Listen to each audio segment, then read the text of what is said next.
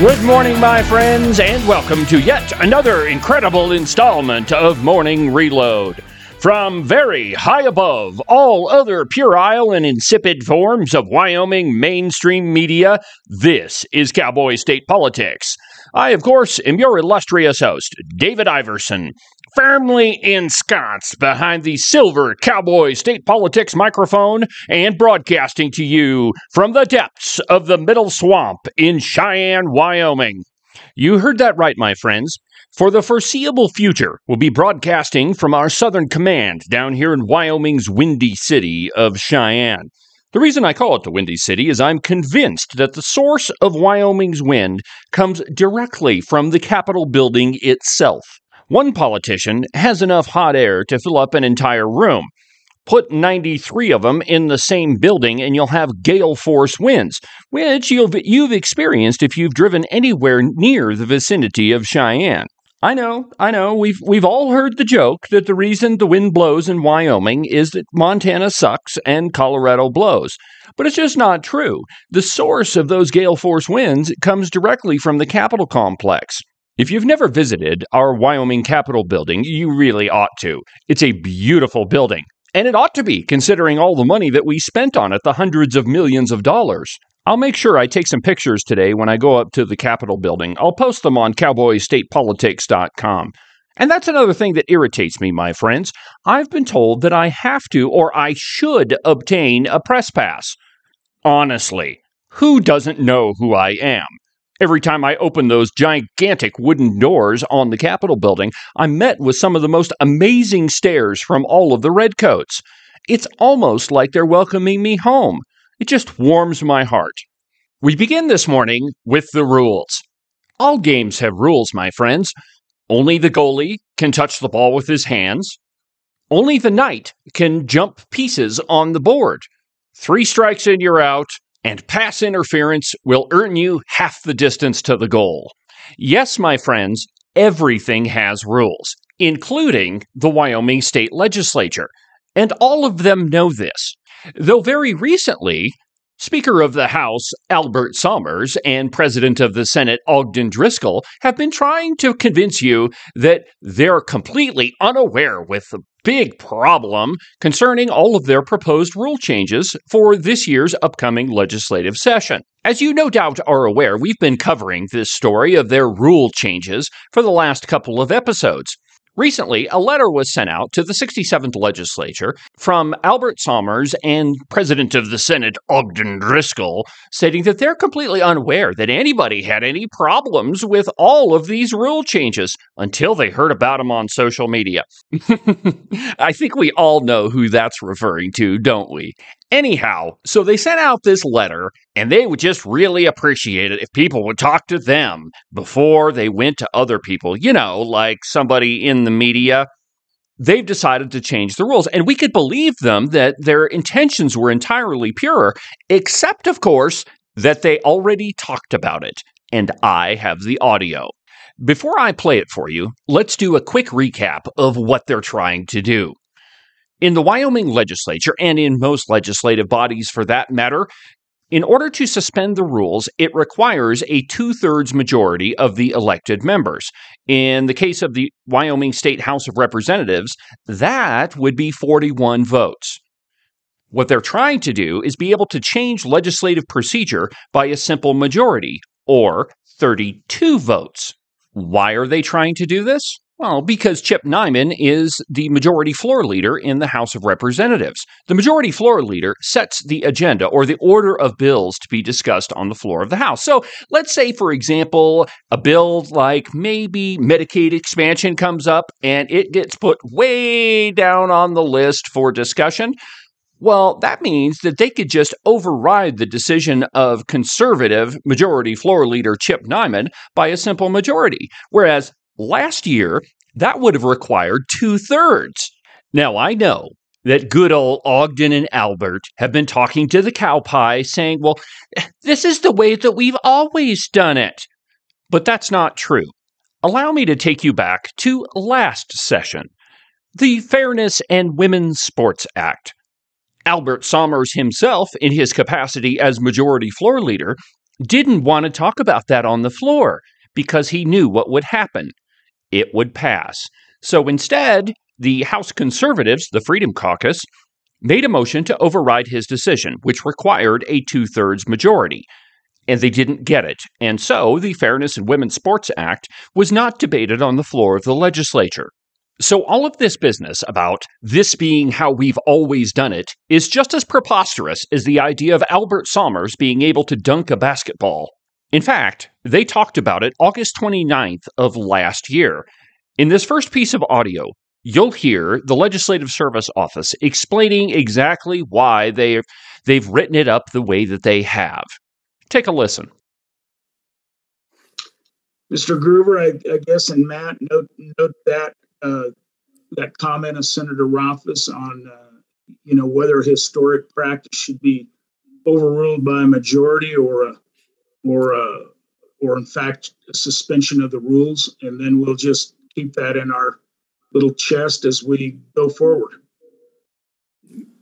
And, and Mister Chairman, um, I think the senator brings up a really good point for you all to consider moving forward is how you want to treat that. And I and I can just tell you this: um, why we've done that is um, twofold. One, uh, the lack or the, the loss of institutional knowledge Um, that we've suffered over the last uh, five to ten years on both the staff and um, the legislator side. Well, they're all new, and they just don't know what's going on down here. God, I'm getting so tired of that trope. It's absolutely ridiculous. The truth is, the vast majority of the people that were elected to definitely the House of Representatives have been watching the legislature for years, and the reason they ran for office is they're sick and tired of how things have been conducted at our state capitol.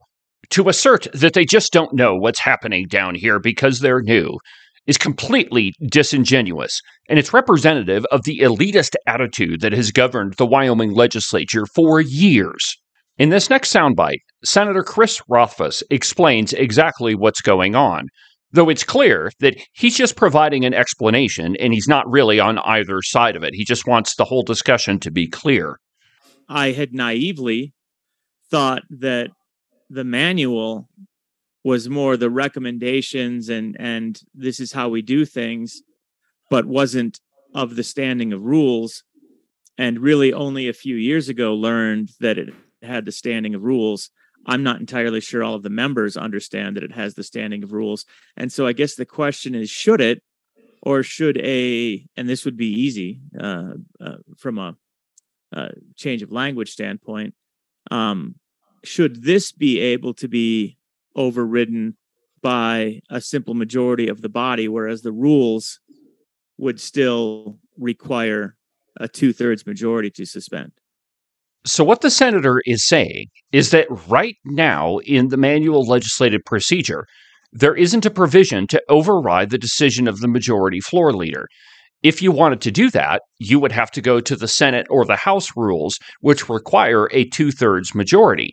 And because the Senate and House rules don't specifically list out the duties of the majority floor leader, to change any policy would require a two-thirds vote, because as you heard Senator Rothfuss say, that they always revert to the Senate rules. Well, now, with all of these proposed changes, they're going to write it up in the Manual of Legislative Procedures that that can be overridden by a majority vote.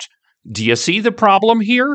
The icing on the cake of all of this is in this next soundbite, where you'll hear the Legislative Service Office explain exactly what's going to happen if they will allow everything to be overridden by a majority vote. It's absolutely amazing. Here it is. Now, this one's a little confusing because I think that he misspeaks a little bit here, because there are certain votes in the legislature that require a two-thirds and others that can be done with a majority. I'm going to play the whole thing for you because I want you to hear what he has to say in context. But just remember that I think that there's a little bit of misspeaking going on here. The important part is right at the end where he tells you exactly what would happen to the legislature if a rule like this was passed. You know, the bottom line is a majority can undo anything. Even your rule that you need a two-thirds vote to suspend the rules can be undone by a majority. And, and the motion would be to suspend that rule uh, that requires that, and to suspend the rule that requires a two-thirds vote to, to do that. Um, the, the majority always rules uh, at the end of the day. Now, does, does that work, uh, Mister Chairman? A lot of times it doesn't, because uh, the argument is, well, once we start going down that road, then everything's up to a majority vote, and every decision we make is a majority vote, and that would really bollocks up the whole thing. We'd never get anything done. So it's not often uh, an argument that wins the day, but at the end of the day, it does. It would bollocks up the whole thing, and we'd never get anything done. There's two essential points to this. First, the odd couple of Ogden and Albert are trying to get the upper hand in the legislature because they know that their liberal majority has slipped away.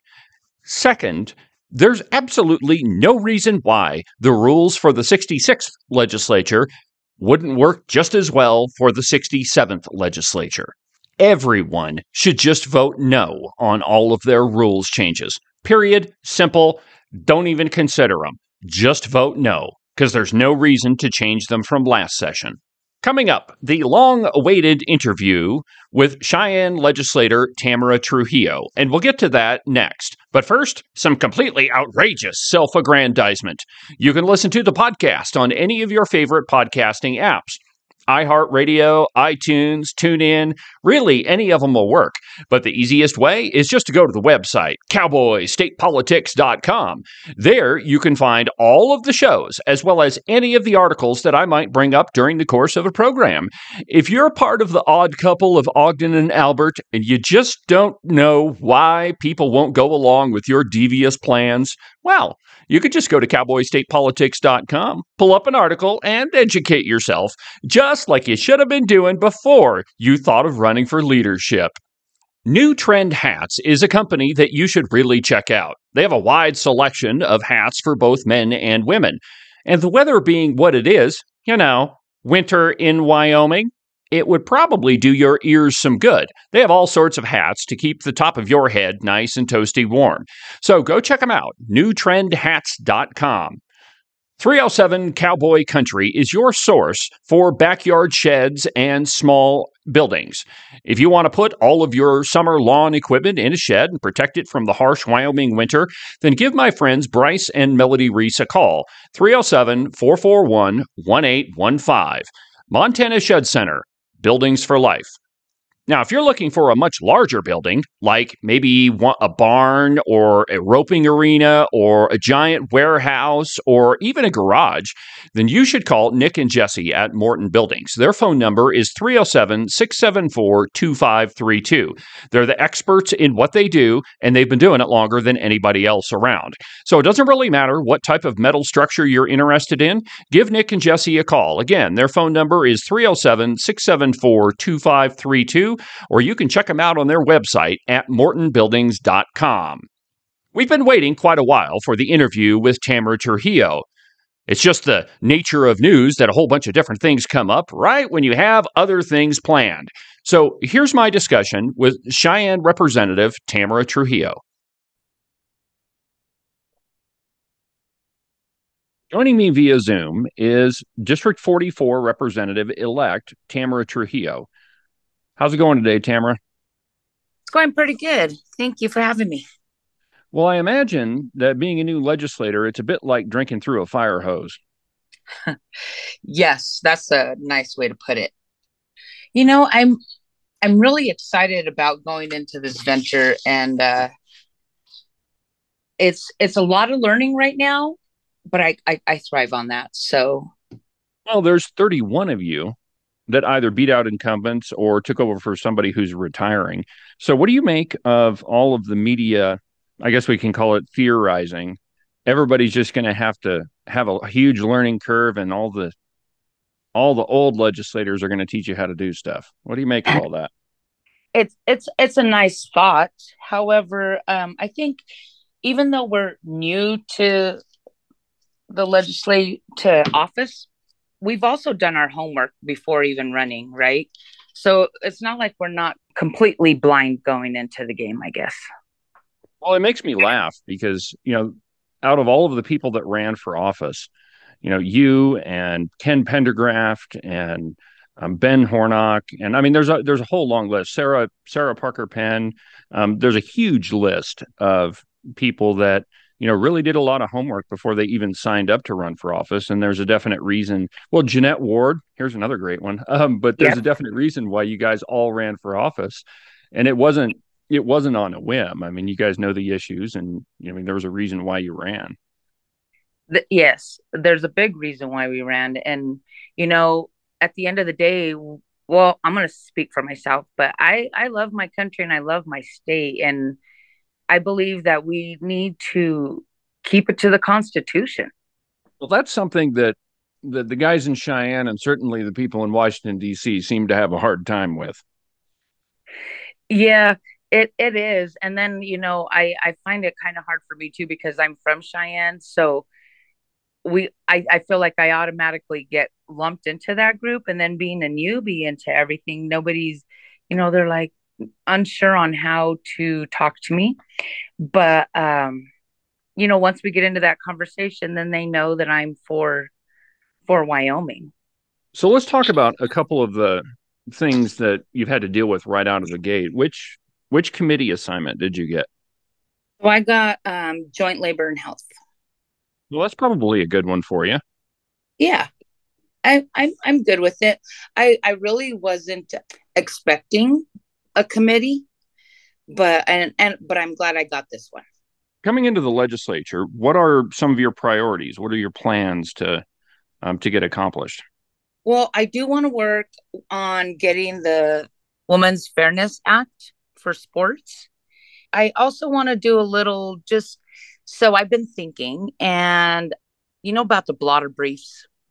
It, it may sound it may sound really small, but this this issue really affects a lot of like the working class, um, because your name gets printed in the newspaper when you're arrested, not when you're convicted, right? So then when you go and maybe it was a false arrest or you didn't get convicted of the crime that they put you in the newspaper. But a lot of people right now, um, workers and businesses, look at those things and judge employment on that. And that's kind of not fair. Well, if you think about it, no matter what the offense is, if you get stopped on the street or um, maybe you had too fun of a night, obviously that's not the best day of your life. But the system of justice we have, you're innocent until proven guilty. So I tend to sympathize with you on that one. Couple of things that are going to hit the legislature, and I know we already talked about one of them in the first interview we did, but why don't you just tell my listeners uh, your thoughts on the ninth push for Medicaid expansion? People have been swarming me with this, especially because I come from District forty-four, which is um, probably one of the poorest districts and minority-filled districts. But in talking to the people, they they understand that it's it's not going to happen. I'm I'm not for Medicaid expansion, not only because of the fiscal, remember we talked about this being fiscally responsible, but all the strings that come with Medicaid expansion. I'm still on the same boat with that one. That's a no. Oh, and I, you know, the I don't know if you listened to the interview I did with Harriet Hageman. Well, the last one I did, but she she mentioned something that I was completely unaware of. You know, the state provides a number to the federal government of how many people are going to sign up for this thing. And then whatever is over that number. So the number in Wyoming they've chosen is nineteen thousand. But according to Harriet, anything over that number, the state is responsible for one hundred percent of the costs. And when you look at all the other states surrounding Wyoming that have tried Medicaid expansion, the amount of people that are that sign up for it is at least three times their initial estimate. So the state is responsible for all of that, one hundred percent. So, I mean, it would be a huge drain on Wyoming. Oh, definitely would. Let's talk about another issue that um, I've kind of been watching here recently. There's House Bill zero zero zero six, and that one is to make all ballots confidential so that, you know, after the election, nobody can go inspect the ballots. Have you looked at that one at all?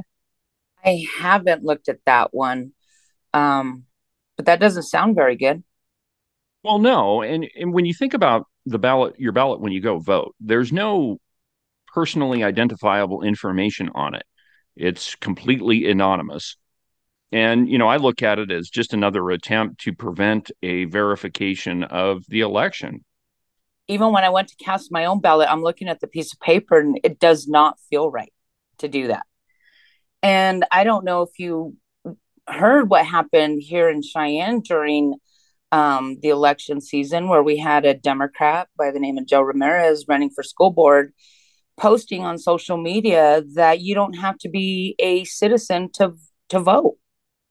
Oh, and, Lord, I hadn't heard and, that. Yes, and he had this post out for about six days telling everybody to go and vote, that all they had to do is have an I D and not be a citizen. So, you know, and we have all that extra time in absentee voting from September all the way to November. That's a very long time for fraud to happen, especially when you have um, people out there stating lies.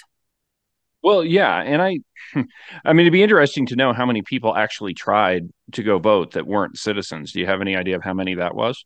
I don't, but I do know that there were a couple people that did put a complaint into um, the Secretary of State's office.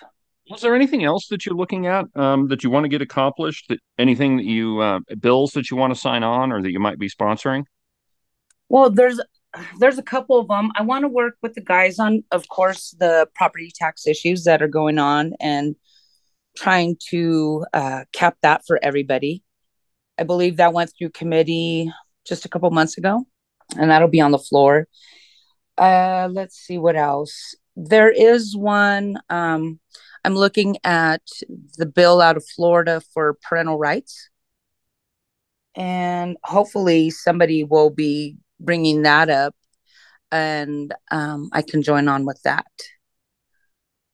The last question I have for you pertains to the very first thing that will happen on the floor of the legislature, and that is the passage and adoption of the rules of the of the House and the joint rules of the House and the Senate. Now, I did a program not that long ago where the changes that are being proposed dramatically change how things operate inside the legislature. And first, I'd just like to ask you your thoughts on those proposed rule changes. And secondly, if you wouldn't mind, uh, your position on them. You know, it, it's real interesting when somebody tries to change the rules of the game right in the middle because they see it tilting not in their favor. So I'm hoping that there's enough of us to not allow those to pass. I'm I'm not for taking out that that um, two-thirds rule. That's one of the big things that they've changed. And the reason for it is we have a conservative as the majority floor leader in Chip Nyman. And they yes. know that there are certain bills that he's just not going to, you know, because he doesn't feel that they, you know, are in line with the Constitution. You know, uh, like Medicaid expansion, we've already talked about that eight times before. So the result is probably going to be the same. But so by changing that two-thirds vote, they can override anything that Chip does. And that's why they've done that one. Um, the second big change that they made, and this one was creatively su- subtle, but they removed the Wyoming statutes from what's called the order of precedence. Uh, did you notice that one? I did, and I was going to call and talk on that because I, I'm still trying to understand it. Okay, so it's pretty easy. Um, So there's an order of basically documents that they look at in the legislature. And the first one is always the Constitution. And then if you imagine it kind of like a pyramid, the next uh-huh. one up from the Constitution is the Wyoming statutes. And then it's the joint rules. And then it's the House rules. So whenever there's a question in the legislature, a bill or or a matter of procedure, they look at that order of precedence to see if whatever's happening is in line with those things. So basically, you know, the Constitution sets the, the the framework for, you know, everything that happens in this state, and then the statutes further clarify it. So right, by removing right. the statutes, um, they've taken all of that clarification out. So in other words, uh, they've muddied the water on everything. I think uh, we have the votes to stop all these things that are happening. Absolutely, we do. You know, there's um, when you, when you look at incoming freshmen and the incumbents in the legislature, I think we absolutely have the vote to to stop, you know, pretty much whatever we want. And then if we don't, you're only talking like two or three people that you've got to persuade to come to your side. But that's that's a much lower bar than it was last year, for sure. Yeah. And, and I noticed that um, when we went up to Casper to vote for our um, leaders, and those are some pretty tight votes right then and there that day. Well, yeah. You know, it's Chip, it's giving me a little bit of hope. Well, I think I think that there's plenty to be hopeful about. You know, Chip won by one vote, which tells you how close the margin is in there. And so, you know, there's bound to be a number of people that are kind of in the squishy middle that could go either way, that you ought to be able to persuade to uh, one side or another. So I think that there's plenty to be hopeful for. Yes. Well, Tamara, I, I appreciate you coming on the program and taking part of your lunch break to visit with me.